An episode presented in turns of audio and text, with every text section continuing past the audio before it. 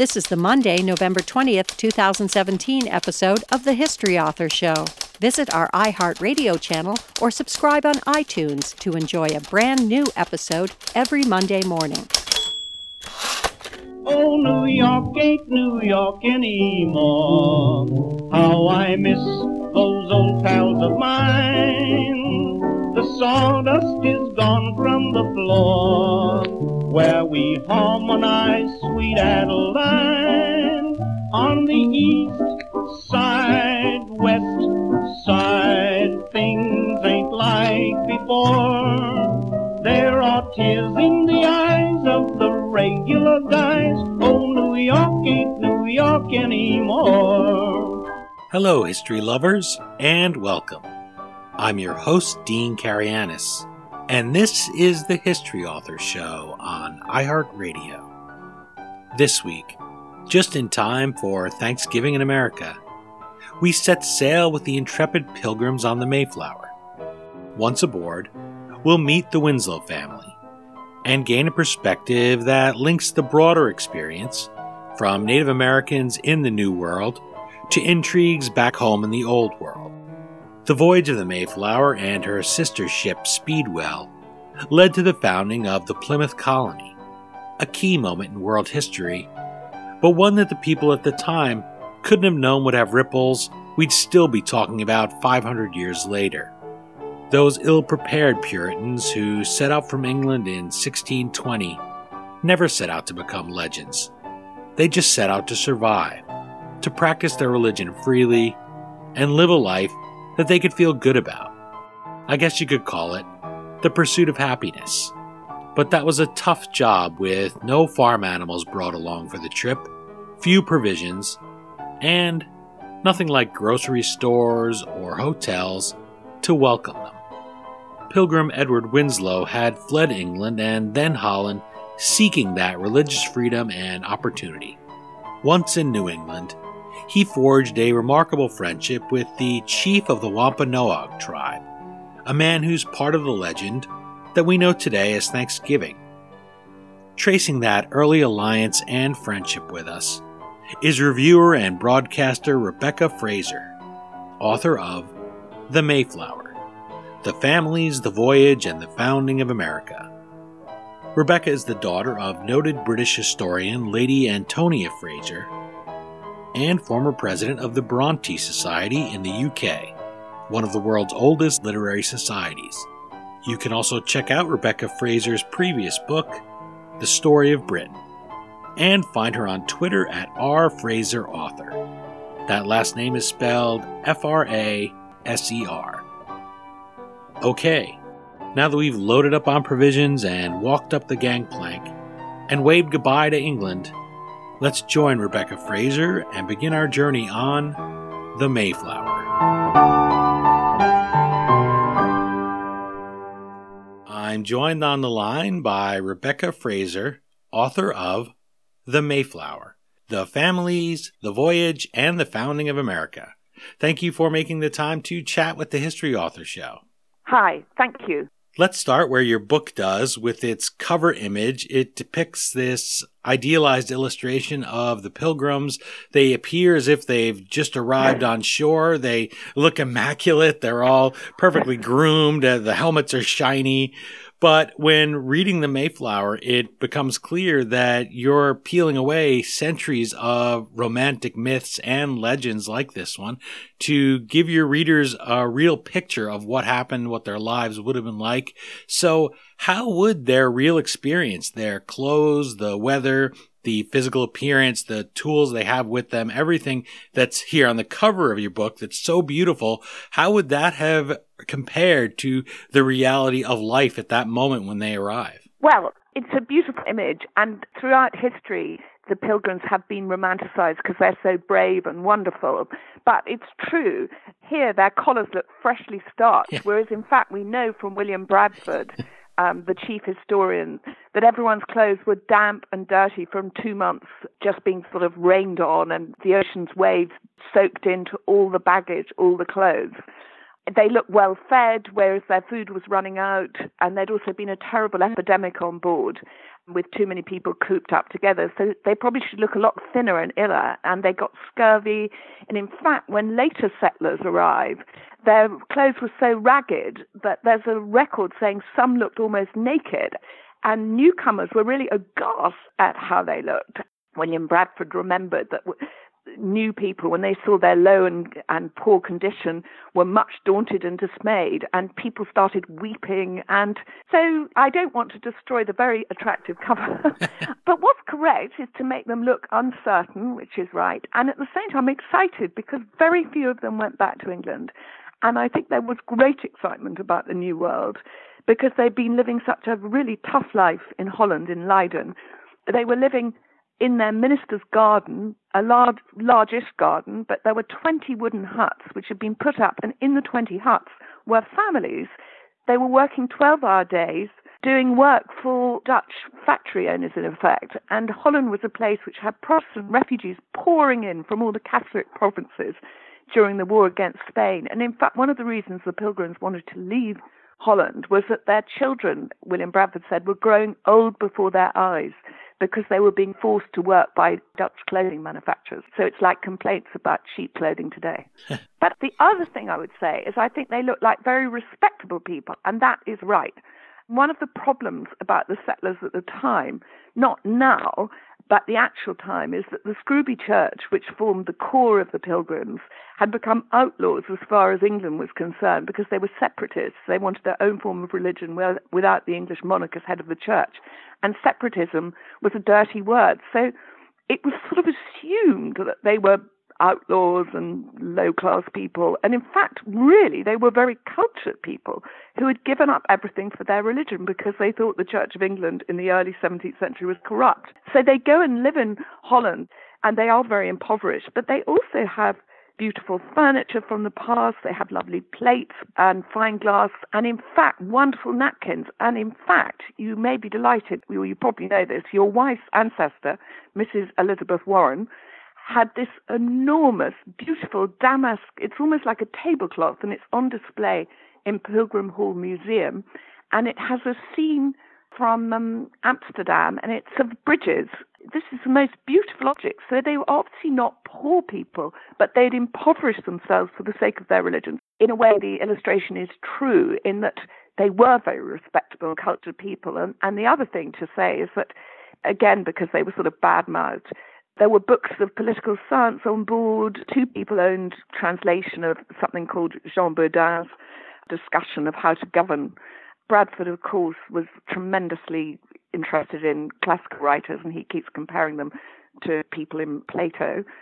So, in a way, the illustration is right. They were cultured, very cultured people who had given up everything for religion. I like the young boy that's on the left of the picture. It just looks like it's almost a day at the beach and you can see them all looking and really get an impression of that wonder that a little bit of fear in there not knowing trepidation yes. what's coming ahead. And i think that that as you read the mayflower you realize they're confident. There's so much there. It really is a beautiful illustration. Yes i agree. Even if we do put some clothes yes. on them make them look a little more pressed. No i i think they had read a huge amount about the new world. I mean the New World has sort of changed everything, uh, the discovery of the New World. And it's sort of like the internet today. It just, it's like a incredible change. People start to think, well, who lived there? Did they survive Noah's flood? What sort of people were in there? And there's a sort of publishing industry of travel books, and that's a big growth area at the time. And of course, people have read a great deal about the New World, so they're very excited about being there, even if they're anxious there's been reports coming back whether John Smith, who has been rescued by Pocahontas, and also been living in Holland, where the Dutch East India Company have just sort of discovered, in quotes, Hudson's River. So in Holland, there's been a great deal of talk about what's going to happen, you know, this discovery of America. So it's a very current thing. So they're excited to be there. Well, if this is what we have to say about the cover, you can imagine all that we get as readers when we open up the Mayflower and we look through the stories. We really get to meet them and see this fuller picture of them.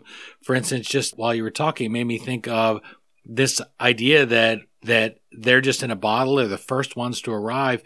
You were talking about how people are writing back stories or sending back stories and reports and writing books.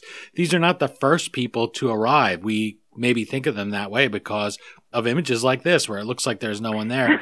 But by no means are they getting there and they're not hotels. You write in the Mayflower that some of them are shocked. Well, what did you expect? you're going to find restaurants and you're going to find hotels and stores. They, some of the pilgrims are saying to the others, this is really untouched. That's not why we're here. This is not no. like London was or like Holland was. But when you grow up with that, that's your whole life. You can't even picture this. It's not as if there's any photographs being sent No. back, maybe some drawings, but that hadn't been their experience before. I think maybe the closest thing we can come to it as modern people is when you have a storm like we had Superstorm Sandy here in New Jersey and New York area. Yeah. The, you're turning the light switch on all the time. You just expect it to be on. Or if you want gas for your car, you expect to just be able to go to a gas station and get it, but it's not working. No, and I think that Edward Winslow, in one of his reports back to the investors in London, because they needed money from the investors before the colony gets going, they need money to be sent out to them or to buy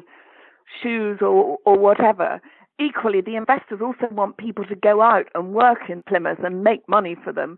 And the pilgrims have, in particularly Edward Winslow, sent a sort of warning saying, don't expect there to be inns all over the place and the wilderness to be sort of flowing with beer. Because I think if you were European, you had no sense really of a apparent wilderness, although, of course, the Native Americans, to them, it wasn't a wilderness. So I think it was very, very untouched in terms really other than Virginia. I mean, people had visited and that had visited where the pilgrims land and for about sort of half a century, but there hadn't been settlements.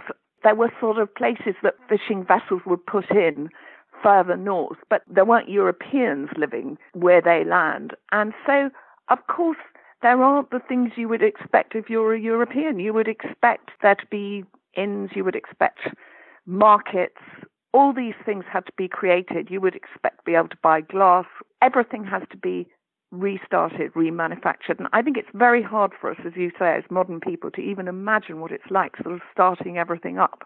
But at the same time, I think it's very exciting. And I think that if you were a woman, you were expected to some extent to be able to make your own medicine and to be able to make your own stores. So probably a 17th century woman would be better equipped to make jam or make something in, in which you're going to keep something for the winter than say her 21st century equivalent. I mean, maybe, you know, if I was suddenly asked to be able to bottle things and preserve onions, I'm not sure I would do it as well as, as someone in Plymouth. Yeah, salt meat for the winter. Yeah. No refrigeration, so you're kind of going to salt things for the Yeah. winter. We we don't know how as modern people to do that, and so much of that is something we carry over as modern readers. Uh, and I learned that here as I'm reading the Mayflower. I'm saying many of the things you would like that light switch when the Yeah. power is out just hit simply don't exist. And they needed those skills. And even the smartest person in the world at the time wouldn't have known so many things. They wouldn't have known germ theory, for No. instance.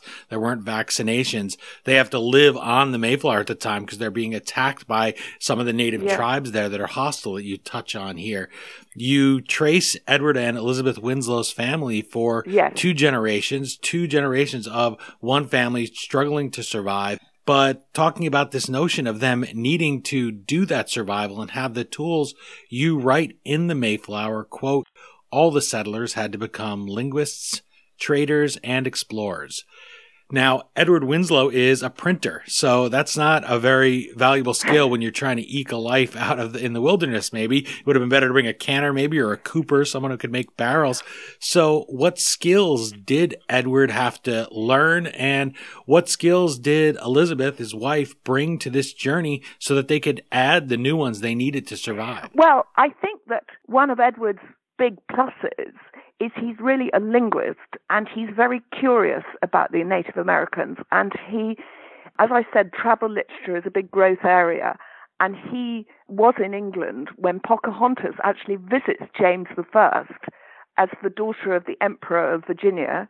And she's received with great state. So he's got a curiosity about the Native Americans, which perhaps other people are less interested in. And in the end, it's the alliance with the Wampanoags and Massasoit which is going to save their lives. And I think there was this unique friendship between Edward and Massasoit. And travel literature, whether it's John Smith or William Strachey, published lists of vocabulary. And I think that Edward was a very educated person. He'd studied Latin and Greek. And I think that one of the reasons he becomes the chief ambassador to the Wampanoags is because he's able to communicate and he wants to communicate. That's the chief thing. So, was he a trapper? Well, I think, as William Bradford said, after about a couple of years, he said he was so proud of all these people who had been, whether they'd been printers, weavers, or tenant farmers, who had turned into traders and trappers. And I think everyone adapted once they got into the American wilderness in, in an incredible way. So they rose to the challenge. But I think one of the key things about the pilgrims, which is rightly celebrated in my view in the Thanksgiving commemoration, is that they do have this very warm symbiotic relationship with the Wampanoags and with Massasoit, and that has a ripple effect so that they have this tremendously cordial relationship with the Native Americans living far and wide. And in fact, John Pory, who was the Secretary of um, Virginia, came and visited them, visited the colony, and was very, very impressed by the warmth between the Native Americans and the Pilgrims. And it's a document. He's not publishing it for any reason. He just sort of says, he sort of says, I wish in Virginia we could be like that. So there is a unique friendliness there. And in fact, Roger Williams, who founds Rhode Island, years later would write about encountering Native Americans in the meeting house and they would be listening to to preachers. So I think it's not a myth that the Thanksgiving myth. I think it's really true and I think communication was all and an and an interest in the people they were surrounded with creates this wonderful relationship. And in fact when John Winthrop arrives one, they notice, of course, that this warmth has also led to Plymouth controlling the fur trade. And Massachusetts is quite jealous of that. You know, in I think it's 1636, they say everything is controlled by Plymouth. And it's Plymouth, compared to Massachusetts, is a tiny little colony. It never gets very big. Between 1630, when Massachusetts is sort of founded, and 1640, 20,000 people pour into Massachusetts. But Plymouth is always small. You know, it's sort of even 20, 30 years later, it's still about 1,100 people. But they do have a unique relationship. And so I think you ask what skills they have. Well, they are taught a lot of skills by the Native Americans. I mean, they are genuinely taught how to fertilize with shad by the famous Squanto. They are taught a lot. And also, they depend on canoes coming down from the far north with all these furs because the best furs grow in the north because they grow thickest. So it's a growth process, but it's about open mindedness, I think. So that's a skill. You mentioned Squanto of the Pawtucket tribe, but in the Mayflower, you introduce us to many native characters. One who you feel should get his due is Samoset. And the reason that I mention him and the reason I'm really smiling here as you're telling this story is something that I discussed with author David Osborne. We talked about his book, The Coming, which describes the meeting of the Nez Perce tribe out west in America with Lewis and Clark's expedition. Oh, yeah. And I loved about his book, The Coming, as I love here about the Mayflower. People are people. There will be good settlers that come. There will be good Europeans that come. They were just kind of another tribe then from the view of the native people. Yes. And they also have all the same prejudices of any human beings. And they have good, they have bad, they have people that are going to betray on both sides, all this kind of thing. Even here, Winslow's son does not have this relationship with no. the native people that his father has. And I really enjoy reading a book like these two books, like The Mayflower that we're talking about today, where you realize human beings are going to arrange their interrelations with other people the same way. There, there's always going to be differences. It's not a black and white, everyone's the same. All the Native Americans are not just this big universal, totally same homogenous culture. They're different. No. I love when you have a portrayal of Native people and it avoids both extremes. It's not the racist, two dimensional portrayal that we had in many books, but it's also not the condescending, noble savage. We don't have any members of the tribe walking out here and doing some supernatural thing and magically having the solution to everything. It's just, oh, okay, these are human beings. They're just mm. different from the human beings that are arriving on the Mayflower. They arrange their mm. culture a different way, but when it comes down to it, they're human beings. They have different nations, they have different tribes, they have different opinions and outlooks, and it gives such a rich portrayal here. It's not like it's a sci-fi book where you put these people on a ship and you ship them to another planet and they're totally isolated forever and they meet these complete alien creatures. It's real people that have all of these interactions and Samoset is somebody who kicks it off in a way. So yeah. talk about him for a minute. Well, I think that Samoset just occasionally needs to get his due because it's not Squanto who is the first American Indian the Mayflower people set their eyes on after the terrible winter. It's Samoset. And it is Samoset who says, according to Edward Winslow's account, hello English. And he tells the pilgrims about the terrible plague in 1617 in Plymouth, which the Wampanoag called Patuxet, which wipes out the population. And that means the area is empty when they arrive. And he actually comes from Maine, but he is related, he is a Wampanoag. And you know, he spends a few days with them, saying how it had been a thriving village where they are, which is why all the land had been ploughed. But the reason there were so many graves and no Native Americans was because of the plague. And a few days after Samoset has spent time with them, and they give him food, alcohol, pudding, cheese and beer, and mallard, which must be duck, as well as a horseman's coat, because the wind beginning to rise and he was naked.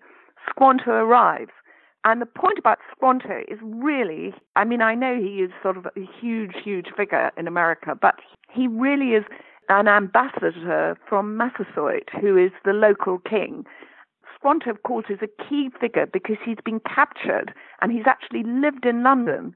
I mean, it's not to undermine his importance because he lives in London, he'd lived in London, he'd been captured by a slaving ship, and that's why he speaks really good English. And he then lives with the pilgrims. I mean, Samoset goes back to Maine, and he teaches the pilgrims some of the American Indian agricultural methods. But really, the key thing, in my view, is he's been sent by Massasoit, and it is Massasoit's patronage, if you like, which is going to save the pilgrims in the wilderness and make sure that all the tribes who are affiliated to him or under him do not attack them. And also, as I said, his contacts are going to save the colony financially because he's part of a huge network of Native American tribes reaching to Hudson's Bay. But of course, it is now the growth of ethno-history means that we know much more about the Native American tribes than in the past. And it's actually to Massasoit's advantage to be friends with the English. And he, he wouldn't have done it if it wasn't, because the Narragansett tribe, who are really over in Rhode Island, have become his overlords because they have not been struck by the plague. It hasn't got to them yet. So he once ruled everything, but now he has to obey them to some extent. So it's really going to be good news for him to have these English people who have guns and who have technological things that he wants. And he thinks it's going to be terrific for them, and to some extent it is at first.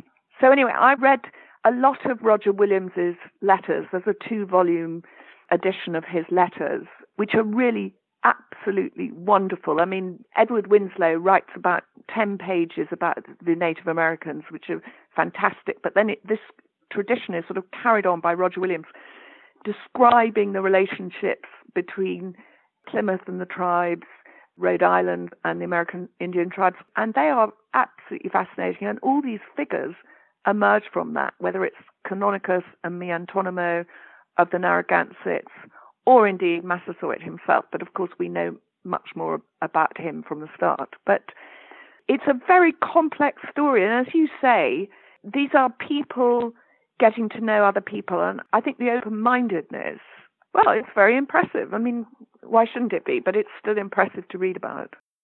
And it's good to get the full picture. This is Thanksgiving week here yeah. in America, as you mentioned. Canada, our neighbors to the north, had it last month. And a lot of people want to come at the story, just assume, well, there's some buckled people there. You have those little cardboard things we put on our windows when we were kids, or I suppose you didn't do this growing up. Kids make the, they trace their hand and they make a turkey out of it. And we have all these little things that we do. And wh- why not slip in some of the real history here by reading the Mayflower and finding out who those people really were? Because they don't set out to become legends. They just set out to live their lives, which we're all doing. And we never know when we're going to make history, what's going to happen. They get this rickety old ship. It's not as if they are top of the line. It's not as if everybody knows, oh, wow, it's going to be the Mayflower. Yeah. Hey, let's go. It does. Yeah. To put ourselves in their buckled shoes, I don't know, did they actually wear buckled shoes well, or is it another in, myth? In the fabulous Pilgrim Hall Museum, there are all the costumes ah. um, at Plymouth. And there is Miles Standish's hat made out of beaver, and in fact, buckles were really very small. They are not the big buckles, you know. Ah. but it's worth paying a visit there because they have incredible, incredible stuff, which are genuine pilgrim remains, and also the Alden House in Duxbury, and of course the Winslow House in Marshfield. So these are all historic places where there are the original materials still preserved there by dedicated historians and they think that uh, there's a barn built off the pieces of Mayflower. Do you think it is, or what's well, the story on it? This is one of these things that basically there is an indication that the Mayflower is is actually broken up for scrap in 1624. So you know, three years later, did some scrap merchant buy it and sell it on to this barn? I don't know. It sounds pretty rickety, as you say, but maybe. Who knows? Who knows? Yeah. Well, someday some enterprising scientist slash historian archaeologist will maybe cut open those timbers and yes. find something in there that will tie it back to true, North America. It's true. romantic to think about. True. We don't mean to say that the Mayflower, your book, it strips away all the romance and all the courage, as you were just talking about, and all of the people meeting for the first time and having it not come down to a bayonet and, and murderous yes. bloodshed. It is a romantic story. It's great to read those in history. And when you get the fuller story, it only adds to our understanding and our enjoyment of Thanksgiving, for example. We understand it better. And when people want to argue about it, we can have an informed discussion and talk about this narrow relationship. It's as if with the U.S. and the UK, for instance, the mother country. Yeah. Well, we don't define our relationship as just the War of 1812 or just the. I hope not. I hope not. or just the, with Canada of the Great War, which we're marking the centennial right now. It's the U.S. and Canada were never on the same side before, which seems impossible to think. We'd always fought yeah. against each other, and the Great War is the first time that we're allies, and leads to this long undefended border. So I think as easy as it is, as tempting as it is maybe to look at the history of the Mayflower as a snapshot or a, a, few little moments, there's so many people, so many interactions and interactions with back home. It's not a bottle. It's not that no. spaceship where they ship off to the new world and they're never heard from again. And only we lucky few know what happened. Well, I mean, I feel when in the past when I've read books about the Mayflower, that I didn't feel I had a sort of context for them. And that's probably because I'm coming from England. So I'm sort of wondering, well, what about their relations back home? And I think we have to remember this is an international story. The Mayflower is sort of all part of the development of the Reformation. It's kind of coming from Luther, you know, it's sort of a hundred years on. And the Mayflower people are really canaries down the mine, if I dare to put it like that, to test whether North America, particularly New England, was safe and somewhere Puritans could flee as the situation got in England got worse and worse as they saw it, and they believed that Charles I and Archbishop Laud wanted to turn England Roman Catholic, and this was a sort of anxiety. So, so then in 1630, you get this clergyman John White saying, well, you know, they, these people at Plymouth, we don't know who they are, but they seem to have survived for 10 years, so maybe we should start going to New England. This is going to be a safe destination. They've lived happily. And then you get the beginning of Massachusetts really is coming from because Plymouth is okay, you know, that they have survived for that long. So I was very interested in the context, and I was very interested when I read that a quarter of New Englanders returned to England during or after the Civil War, because then they felt this was an okay country to be a Puritan in. So there's a lot of coming and going. And then, of course, at the Restoration, a lot of people flee back to New England. And in fact, a lot of English people hide in New England, famously, Whalley and Goffe. They really are, they're on the run and, and they are sheltered by the Boston government. So there are all these strands which I felt if you don't have a kind of a, an overview and a sense of what they're fleeing from and also English Puritans' anxiety about are they deserting the English Reformation in England, so that John Cotton, in a famous piece of writing, says, Don't say that we are like mice fleeing from a crumbling house. But actually, they did feel England was a crumbling house, so they were going to make a grand new house here where they were going to have a godly life, whereas they felt England was kind of going to the dogs. And that was a very important strand. And I think if you don't see that and sort of see why people are sitting in England thinking, shall I come out? Shall I not? I mean, for example, John Winthrop's sister, she's very tempted to stay in England, but at the same time, she feels it probably would be better for her children her husband if they were to move. But she's fearful of the ocean journey, of what it's going to be like. Are they going to be living in very primitive conditions? Is it true there aren't any houses? And this is 1638. So there's a lot of anxiety, but also a lot of interest in the New England colonies from very well to do, highly educated people in England, but who feel that they just can't countenance England becoming really high Anglican, but which to them th- it seemed like it was on the road to Roman Catholicism. So I just felt that gave it a very interesting frame, if you like, and also the fact that the pilgrims, particularly Edward Winslow, do go backwards and forwards. And of course, his son marries into a family who Herbert Pelham does come out in 1638, lives in Boston, becomes an assistant, but then goes back to pick up a sort of huge estate in Suffolk belonging to his wife's relations. And then there's a story branching off that. So that it's not like people come to Plymouth and that's it. And people don't come to Massachusetts and that's it. Then there's sort of backwards and forwards and and letters, lots and lots of letters talking about differences. And then later on in the century, you have anxieties about are we still English? What are we becoming? And in fact, Edward Winslow writes these wonderful letters and he says things like New England's becoming a nation. So he really early, in about 1646, he says New England is growing up into a nation. And I found that completely fascinating that as early as sort of 17 years after the Mayflower, there's this sense that America is beginning and it's a nation, it's not just English settlers, and it's separate, it's very separate. And of course, he is the person who goes to England to say that there mustn't be appeals out of New England by people who aren't members of the congregational churches who want better civil rights.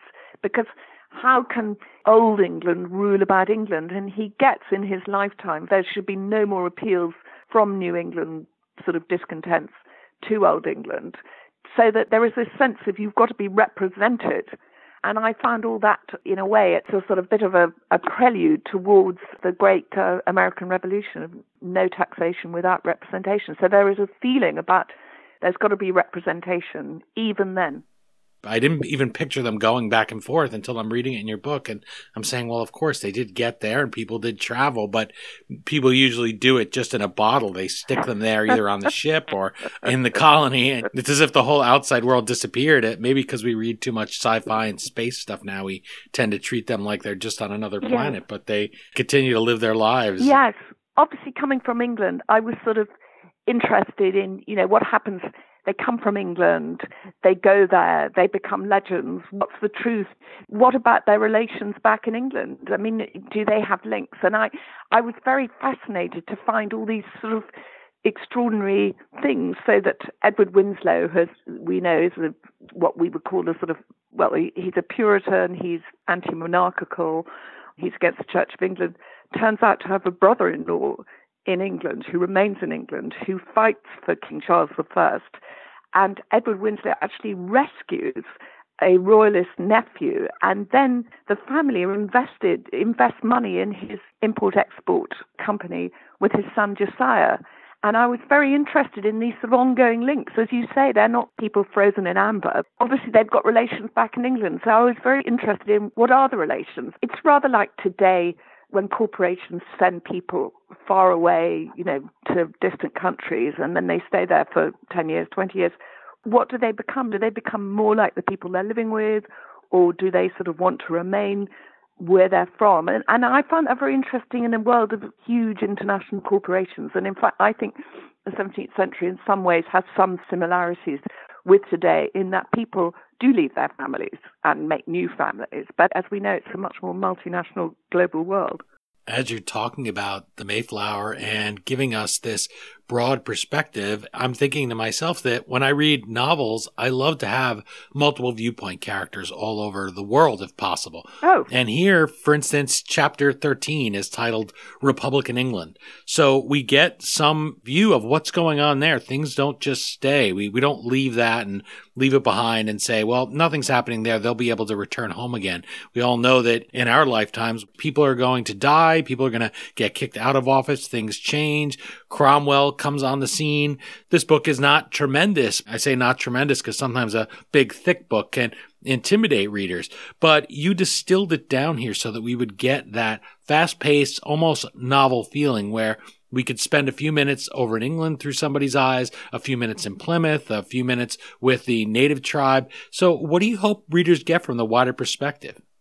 Well, I just noticed in Edward Winslow's letters to John Winthrop when John Winthrop is sort of, you know, running Boston, and Edward Winslow is in Plymouth. That um, the British, Revo- the English Revolution has happened. The Civil War has happened, um, and they've got rid of bishops, which is what all Puritans wanted to get rid of because the ancient church did not, you know, Christ Church. And there's no mention of bishops, and Reformation scholarship. This is one thing that this is a big thing that there were no bishops, and how do we reconcile this with bishops in the Church of England? So, Edward Winslow is following what's going on in England tremendously closely, and he asked John Winthrop to send him newsletters, and so are other people in Boston, and they're all very connected to the English Revolution. And uh, as I said, a lot of them went back to fight, and particularly the Rainsborough family.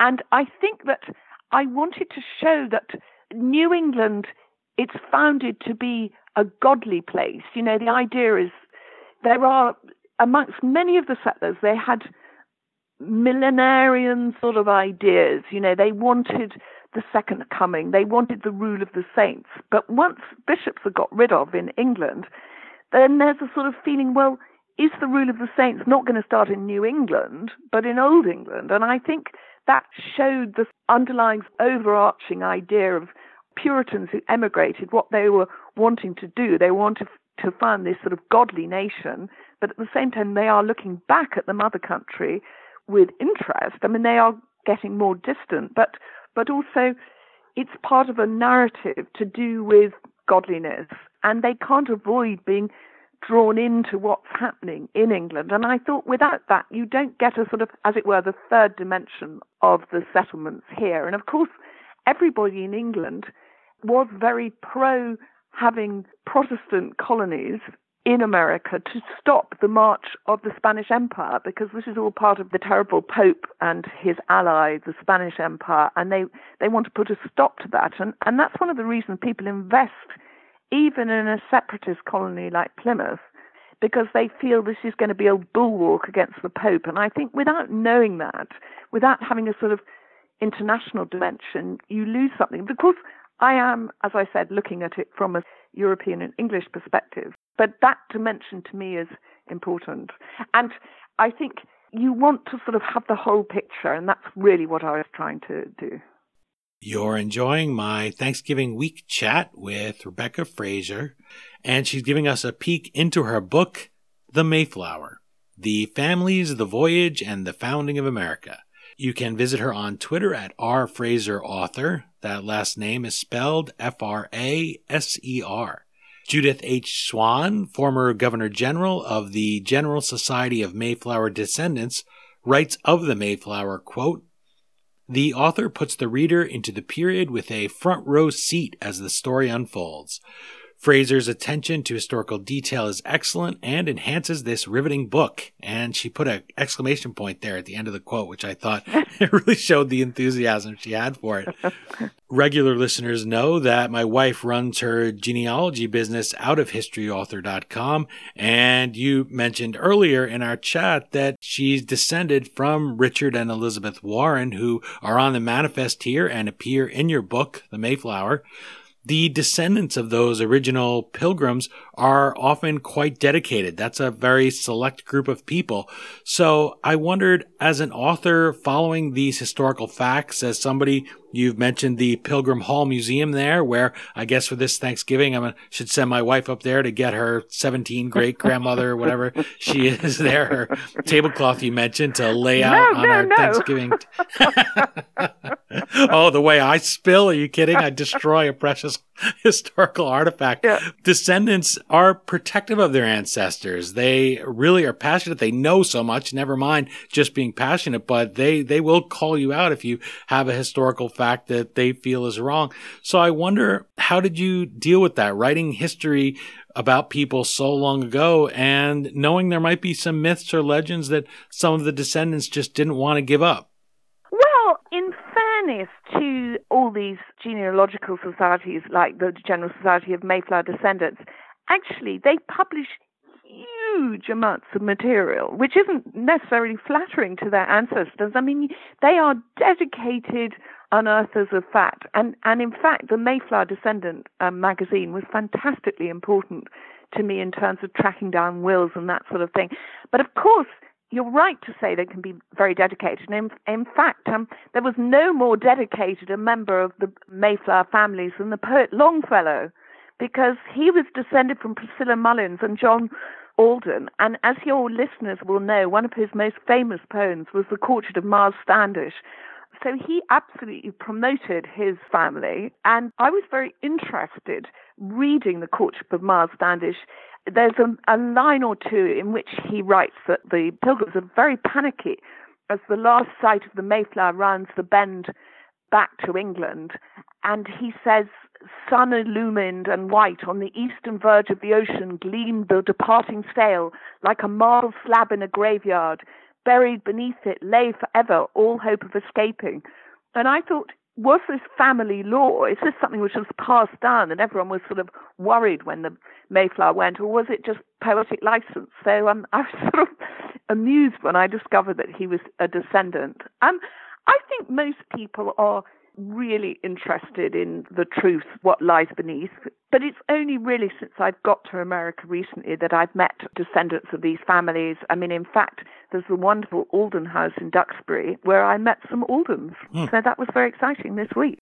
It's nice to be able to connect with people yes, and yes. give them this story and know that they're going to pick up your book and it's something you don't often get when you're writing historical books where somebody could pick it up and you find readers that not only is it just as alive, the people that are long dead as they are to you as an author, but they really feel that way. They feel so invested. They have this connection to them yeah. to help keep them alive. Also nice that hopefully they'll share the book with people you start and end the Mayflower with King Philip's War, the English fighting with their former allies and their former benefactors and friends, the Wampanoag tribe. Yes. This is again, we don't define interactions between nations on just the bad or good time as much as we might just want to and the whole thing fade to black after they have their pumpkin pie, which I guess they wouldn't have had at the first Thanksgiving. But this is the thing. You have a mountain of historical data about those interactions, friendships, falling outs, betrayals, revenge. You fit those into the story that you wanted to tell. So tell us a little bit about King Philip. Who was he? Um, well, he's Massasoit's second son. So Massasoit has two sons. Well, he may have had more, but the two ones we know about are Wamsutta and Metacom. And then Massasoit asks that they be given English names, and they are given Alexander and Philip.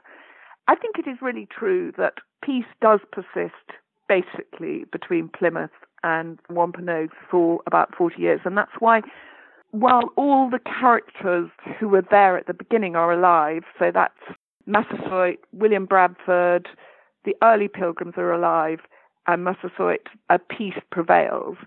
And then in 1660, Massasoit vanishes from the records and the, all the old pilgrims are dead. And I think the new generation are much less interested in the Native Americans and they're much more interested in this incredibly exciting thing, which is that trade is taking off everywhere. And not that the Native Americans are not interested in it, but the focus is different. And I think that I don't want to single out Josiah Winslow for obloquy because I think a lot of people did feel that, you know, Native Americans were standing in the way of what they regarded as progress.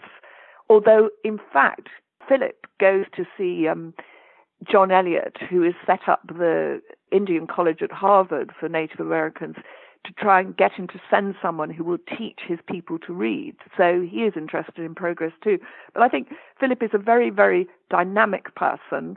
He's also angry. Clearly, Massasoit was a very mellow, fun person. And I think Philip has seen the English cause the head of the Narragansetts to be executed, Miantonomo, and that's a major moment after the Pequot War. And after that, things really start to degenerate. And That's sort of 1637, but as all scholars say, it's a short war, but it casts an enormously long shadow. And then everyone start the Native Americans begin to distrust the English, and vice versa. So it things start to sort of ratchet up. It's chicken and egg who's responsible, really. And I think that Philip I think you have to remember these Native American leaders really are royalty in their own country. One of the reasons the Narragansetts were so kindly to Roger Williams is they'd been here for thousands of years. Their word was law. It never occurred to them they were really going to be threatened by the English. And I think Massasoit has sold a lot of land in Plymouth, increasing amount of land, which his sons try and reverse because they feel it's actually getting up to their own land on Mount Hope I think Philip gets angrier and angrier, and I think he thinks it's now or never. And also, Plymouth is now trying to start to impose its own laws on the Wampanoags. And whereas the founder of the Scrooby Church, the, you know, the person who set the Mayflower sailing, is John Robinson, and he had sent this letter to his flock in Plymouth saying, You are not magistrates over the Indians. But by the 1660s and 70s, they have forgotten this. And I think Philip is a proud man, brilliant warrior, and he just thinks, go for it. So I think one must give him his due, you know, and again, it's context.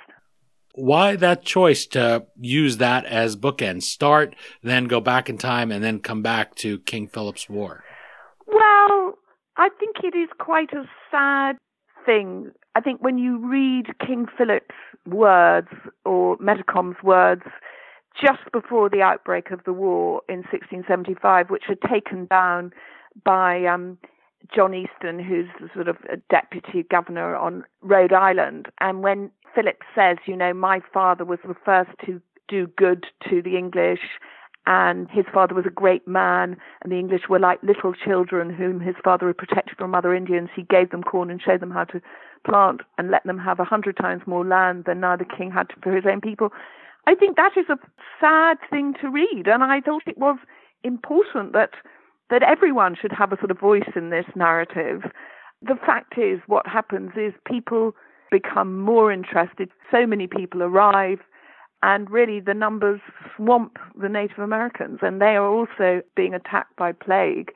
And I think that it is a melancholy thing to read, you know. But on, on the other hand, the beginning has been wonderful. And of course, it's just one thing. And I think then relations do go back. And in fact, there are many colonists who do have very good relations with the Native Americans. But it was, you know, it's a narrative arc, if you like, and to compare the sort of happy days of the beginning and then the less happy days.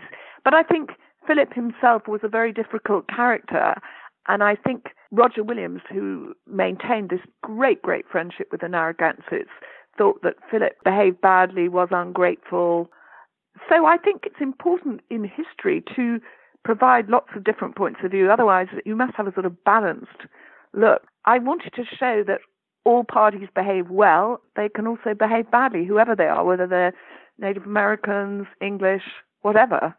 But I have to say, I think this book, I couldn't really have written it were it not for the internet because it's so difficult to gather contemporary accounts, 17th century accounts. But thanks to um, things like archive.org, you can read digitized 17th century, 18th century, 19th century books. So you can look up what people said about Philip at the time, whether it's William Hubbard saying Josiah Winslow dragged Philip's elder brother by his hair.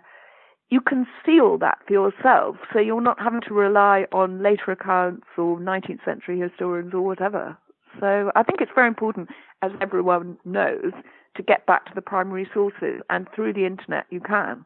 You also mentioned the Mayflower Compact here in the Mayflower. I wanted to ask you briefly what debt that we owe as citizens of modern democracies where we have some freedom.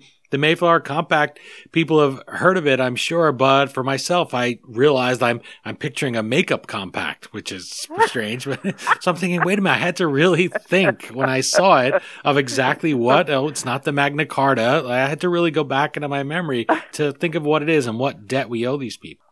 Well, I think it is revolutionary, the Mayflower Compact it probably really is the first document of consensual government made without a monarch being involved in the history of Western democracy. It's in advance of its time, but it's sort of accidental. You know, they've got to make a compact with each other because all these sort of rather disparate people are on the ship. So it's almost by chance. And of course, at the time, it's not something people really knew about. But I think, in a way, you could argue that all of the New England colonies are having to take decisions without reference to a monarchical government. They are sort of advances in the history of democracy in themselves, but it's certainly true that particularly 19th century constitutional historians after the American republics been established do see it as the birth of popular constitutional liberty and in a way, yes, of course it is, but it then does become a tradition. But the traditions are sort of evolving geographically anyway, because all of these places are far from England. But of course, it means that there is already a sense of sort of representation. And I mean, in fact, Edward Winslow, again, you know, he writes one of the reasons to stop people interfering in New England is, is he actually says if the parliaments of England should impose laws upon us, having no burgesses in their House of Commons, nor capable of a summons by reason of the vast distance of the ocean being 3,000 miles from London, we would lose the liberty and freedom I conceived of English indeed. And showers and corporations make and consent to laws in England, and but we are not opposed what they conceive may be helpful to them. But this liberty we are not capable of by reason of distance. So I think if you're governing yourself, you are creating a democratic system. And in fact, in Plymouth, there was no property qualification for 40 years, which is absolutely incredible, uh, particularly if you compare it to England, in that you don't get that for 250 years in old England. So I can see why historians of the new American public think the Mayflower Compact has a whisper of the 1776 Declaration of Independence and I think it is tremendously important, but it is sort of almost accidental, and who knows how much people knew about the Mayflower Compact immediately. I mean, we the document has actually been lost. Our only knowledge of it is through Bradford's history. I mean, it's written down in his history, and of course, Bradford's history isn't really published in its entirety until the mid 19th century because original manuscript is actually stolen by the British during the War of 1812. So I think the thought is there that you have to, uh, you know, it is it is a very important moment in democracy, but rather like the Mayflower itself. I'm not sure how much do they appreciate what they're doing is revolutionary. It is revolutionary, but probably they're not really aware of that. But things grow out of it. That's the thing about a tradition, isn't it? You never know what's going to happen. We mentioned before, just living your life, doing something as simple as going for freedom and a better life can change the world. The ripples of it slowly come out, other people pick up on it. Yes, Okay, we have sighted land and we are now near the end of our journey. Since we talked about the international scope of this story, I'll leave it to listeners to imagine their own shore, whether it's the shore of the Native Americans' homeland here in North America or whether it's the shore of England. But the important thing is to take the journey, to take it and enjoy this book. I do have one final question for you, and that's as we here in the United States look forward to Thanksgiving this week, as our Canadian neighbors look to their celebration next October, what do you hope readers of the Mayflower will think the next time they sit down to that Thanksgiving feast about the voyage, about the very real people who made it, and maybe when they see that little cardboard cutout of a pilgrim decorating a store window? What do you want them to think back? What do you want them to maybe nudge the person with them or lean down and tell a child that is the truth that they learned here in your book? Oh, I think, you know, Abraham Lincoln was right to make Thanksgiving a new national holiday in 1863 as a, a way of reconciliation and because I think it's no myth, there genuinely was a wonderful relationship which you can truly celebrate in Thanksgiving. And there are many descriptions of many feasts between the Pilgrims and the Native Americans. So that's celebrating a historic truth. Well, Rebecca Fraser, author of The Mayflower, thank you so much for introducing us to so many pilgrims and native people in your book. I really enjoyed getting this book. I picked it up and I said, "Oh boy, it's a little close to Thanksgiving. Will I be able to finish it in time?" But not only did I tear right through it, but you were kind enough to make time for me. We'll be able to turn this around fast for listeners, and they can enjoy it as well. I wish everybody who reads it to have that same experience, really enjoy it, and really get a full picture, hear the voice through you of the pilgrim speaking to us across the ocean and across the centuries. Best of luck to you with the Mayflower. I wish you a happy Thanksgiving here from North America, and I hope you have great success as you continue to spread the word about these amazing people. Thank you very much.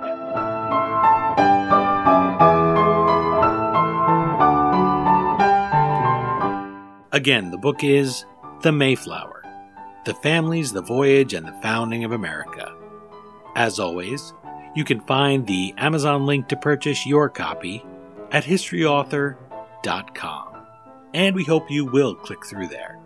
Or as you start to load up for holiday shopping, navigate through the Amazon banner on our homepage the next time you purchase anything from Amazon. Say you want to buy some stocking stuffers? Well, you go to historyauthor.com, we take it Amazon, and Amazon.com gives us a small portion of every dollar you spend at no additional charge in your shopping cart and you don't have to deal with any of those Black Friday crowds. Yes, for just those few extra clicks of your finger, you can help us keep the flux capacitor on our time machine humming like usual. Or to use a metaphor from today's book, you'll put some wind in our sails. My sincere thanks to Rebecca Fraser for joining us and for bringing us inside the Mayflower, the native tribes, and the Plymouth colony for looks at the real history beyond the legends. Check out our guest at R. Fraser Author on Twitter. And while you're at it, let us know what you think of the book and the interview on Twitter at History Dean or Facebook.com slash History Author. That's it for this installment of the History Author Show. I hope you'll join us for next Monday's all new interview right here on iHeartRadio. And if you're an iTunes subscriber, please take a minute to leave us a review. Well, until our next trip into the past together, thanks so much for time traveling with us today, and have a happy Thanksgiving. We still call it Broadway, but what's in a name?